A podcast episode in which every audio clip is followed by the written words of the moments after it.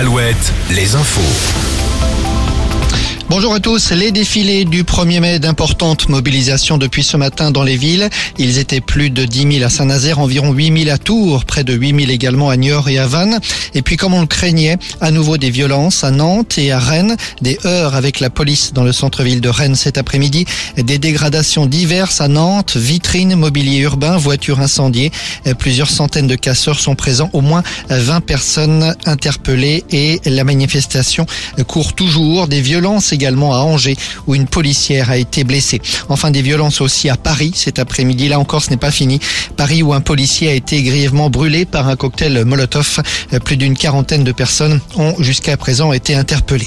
Côté syndical, l'intersyndicale doit se réunir demain matin pour décider de la suite à donner à son mouvement. La CFDT, en tout cas, a donné son accord de principe pour participer à une réunion de travail proposée par Elisabeth Borne. Elle aura lieu cette semaine ou en début de semaine prochaine.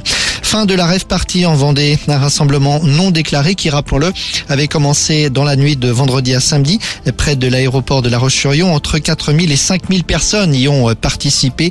Les deux pistes de l'aéroport ne rouvriront pas avant ce soir 19h en raison des risques d'intrusion. Le préfet de Vendée dénonce, je cite, l'irresponsabilité des organisateurs de cet événement.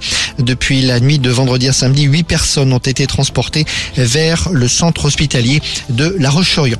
Le rugby, un nouveau défi pour les supporters du stade Rochelais. Après le Matmut Atlantique de Bordeaux hier, l'Aviva Stadium de Dublin.